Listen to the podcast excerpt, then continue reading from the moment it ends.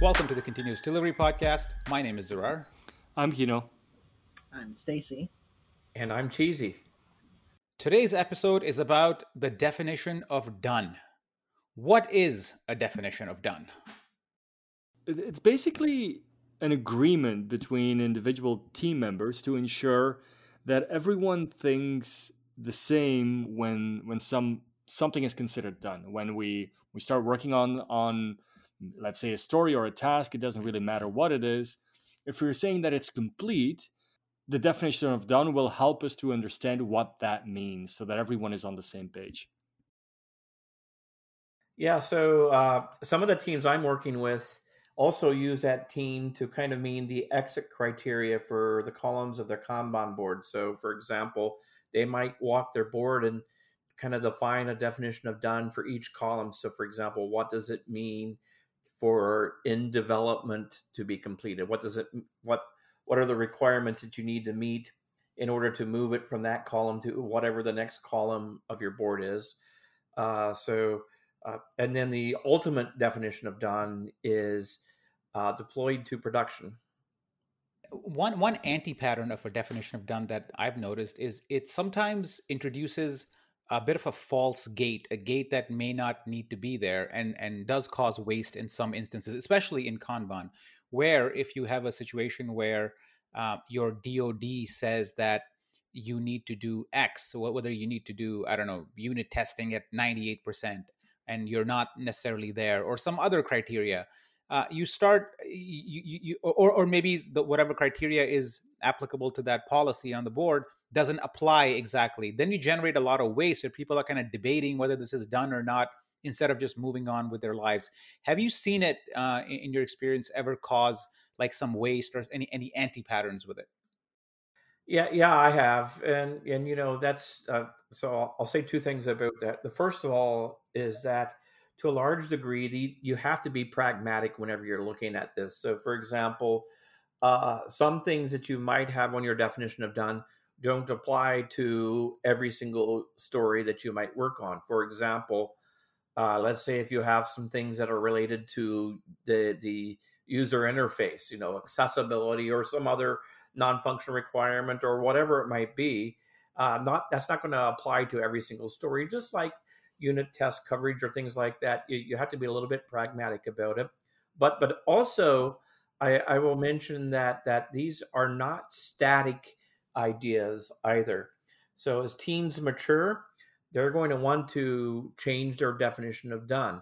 As teams work together longer, they, they need to do that. In fact, uh, whenever I typically work with a team to kind of start to define what are some of the norms for like a new team, I recommend, you know, every two or three months or so, they go back and review these and, and continuously tweak them. So in continuous delivery, If if we are trying to automate things and we're trying to push as much as everything into the pipeline, isn't a perfect definition of done to actually not have a definition of done and your pipeline does all the work for you? Isn't that the goal we should sort of be striving for?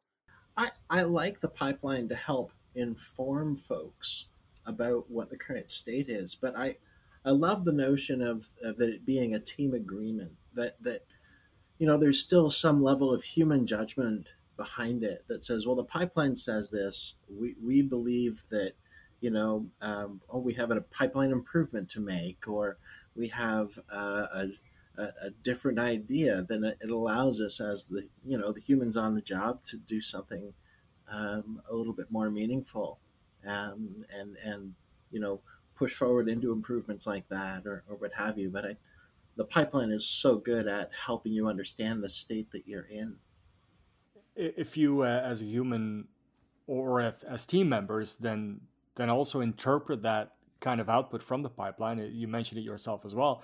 It's a it might actually um, encourage you to to rethink your definition of done, like uh, like Cheezy was uh, was pointing out. It's always good, for instance, to uh, to ensure that these things are up to date because. Uh, Because you might you might become more mature as a team, and you might want to put more into that definition of done. You you might want to check security stuff automatically. You might want to check your uh, your static analysis uh, automatically. You might and and have some uh, some thresholds related to those things. You, you might do quite a few things that you would in the beginning not uh, necessarily think of, but as you mature as a team, you might want to include them as well. Yeah, I, I, I agree with where Zarar was trying to take this just a few moments ago, which is that as much as you possibly can, you want to bake into the pipeline. So some of those things that that that Hino just mentioned, you you absolutely can bake into the pipeline. But as much as we like to think that we can do everything in the pipeline, there still are some things that seem to be better done uh, kind of manual. For example, eyeballing what something looks like. Maybe, you know, we might have a situation where we have a history of something looking strange on an iPad, for example, and we might want to go out and look at it on an iPad or something like that, or maybe some exploratory testing or something of that sort. So um, so those sort of things are are uh, are often not, it, it, uh, you you could even bake some of those into the pipeline, I guess, but but after a while, the diminishing trade-offs start to really bite at you uh, for some things. Um, the, the other thing that I'll mention is that Uh, not everything, some things happen before the pipeline. For example, uh, product folks getting user stories ready to bring to teams and teams learning about those and knowing and understand some, some ideas that you want to have around what does it mean to move a story into the, the work stream for a team? What does that look like, et cetera? So, so the pipeline can't carry it all, but it, but it definitely can carry a lot of it. What you're referring to now, Cheezy, are those policies that you're putting, the example that you gave in the beginning, that you're putting on every transition from one column on your Kanban board into another. And you're right, uh, anything that is before the pipeline, it's not a definition of done per se, or at least not as it's defined anywhere else, but it's still a policy. It's a policy that ensures clear communication and uh, and clear understanding that everything is in a certain state, right? So, um, so that's where, uh, where that human interpretation comes in. So when you come up with these things, you know, maybe you're setting up a team. Um, I know a couple of us are setting up teams right now, and you're talking about definition run. Are there any good facilitation techniques that we can use to to create meaningful definitions of done? Because I, I have seen them get a little stale, you know, when you're the, the team goes through the same old checklist and they kind of like walk through it and barely pay attention. It is and Cheezy brought up the point that these needs need to be refreshed occasionally so they're more meaningful and sort of more temporal. But initially when creating them, are there any effective facilitation tips or techniques that uh, that you guys can provide? I've started using something something new recently, and I found it fairly um, fairly valuable. All of us right now are uh, are working online. I'm sure many of you uh, are as well. We started. We had to come up with, with somewhat of a different facilitation techniques to, to ensure that this all worked out. So what I did was I created kind of a, a whiteboard uh, in the, the tool that we're using for this, and I put a whole bunch of, of stickies on that um, on that whiteboard that are all specifying certain things that usually are done for a piece of, of software. On the left-hand side, we have a definition of ready. On the right-hand side, we have a definition of done. And the initial line where we draw that line on the right-hand side is literally in production. So everything is in production, everything is tested, everything is ma- um, documented in a way that is necessary for compliance or whatever that might be. Anything that needs to, do- to be done for you to consider something in production and finished, that's the right-hand line. And the left-hand ri- line is um, you have a concept. You, you the only thing that you know is we need this feature without really having details about what that feature is. And the workshop is only about trying to figure out how far to the right do we need to move that line on the left, and how far to the left do we need that move that do we need to move that line on the right? Because my personal conviction is you want your definition of ready to be as lean as possible, and you want your definition of done to be as all-encompassing as possible. That's your ideal state. So that's where we start from, and we just narrow it down. We've heard, uh, we've said a few times that the ultimate definition of done is in production, but that's not the full picture, right? Because uh, I've had teams that have defined it as we are in production, that is my code is in production, but I've also had teams that wanted to define it as our code is released. Now, the, the interesting aspect to that is, as developers, it's within our power to get code in production. So we, we can just simply do that uh, without any, you know, any um, constraint, but actually having that opened up or released to users is often in somebody else's hands, or, you know, a product person is making that sort of decision. And so I might be interesting just to explore that just a little bit. Yeah. One of the things that I love to do when um, I'm working a team through this kind of thing is, is to help build empathy for the other folks involved. You know, if, if you're going in to release a thing, you know, that's the customer, and, and, you know, you have to consider their viewpoint when you're considering when you're done. Right.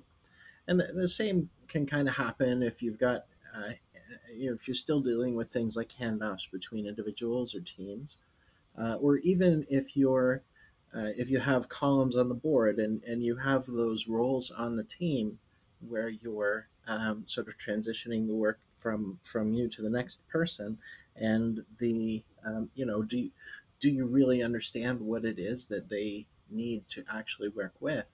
And so getting, getting the folks in the room to have that discussion is, has kind of been one of my favorite things, because you can, you can kind of poke at them and then get them talking and, and sort of make up crazy scenarios and, and sort of get that loosened up and, and discussed. Yeah. So uh, th- that's a great point, because uh, sometimes uh, like so far we've talked about a D O D in context of the team uh, coming up with it, like the development team. Uh, but as, as Stacey mentioned, there's another aspect of it, which is, Um, maybe have the customer define what done really means.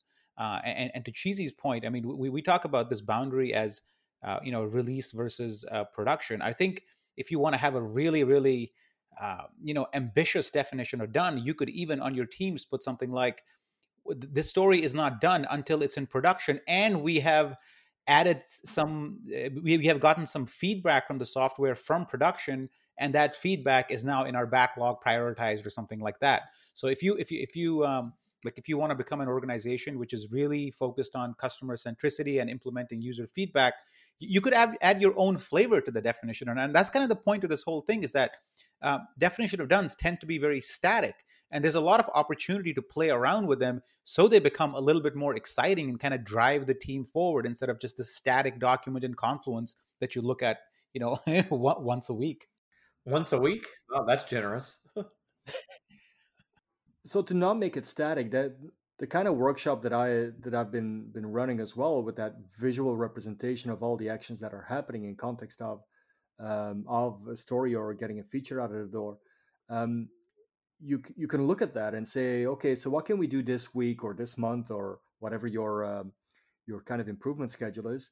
What can we do this week to turn the the line of our definition of done more to the right, closer to uh, this is available for end users, or to turn uh, or to to to uh, move the the line on the left, which is uh, definition of ready. How how quickly can we take in new um, new items, new features? How well defined do they need to be? Uh, move that more to the left, and, and that's kind of your drive for continuous improvement there, right there. I don't know how I feel about a definition of ready. Like I, I've seen those those work and those fail too. And and the failed part is when they become really a big gate for the development team to push back everything because some aspect of the D O R is not there. Have you uh, have you have you seen such behavior in uh, in your experience? Oh, abs- absolutely. And and this is a, exactly why I'm saying that I, I I want the definition of ready to is to be as lean as it possibly can be. The more is in your definition of ready, the more you define a waterfall kind of approach before you can start working on something. The more you need to have a certain amount of work or things completed before you can even start bringing it into the team. The best place or the best uh, definition of ready is, we need a feature. Can we start talking about what that really means? Okay, great. Bring it into the team, right? And that's where you handle all these things. That, that's my ideal one. But realistically, there's uh, there's quite a lot of organizations where where teams benefit from something more uh, more formal. I, I remember recently working with a team where uh, the developer said they wanted the design to be finished and approved before they brought the story in. And uh, through discussion, we we realized that actually we can start without that. And the, the where they've eventually ended up is we need enough to get started. So in other words, they didn't need to finish design in order to start the work, but they did need something that was finished in order for them to finish the work. So it's like, we can get started, you know, and as long as it comes along uh, whenever we need it, then we're good. In fact, it might even be better if it comes just in time. And that concludes this edition of the Continuous Delivery Podcast. Goodbye.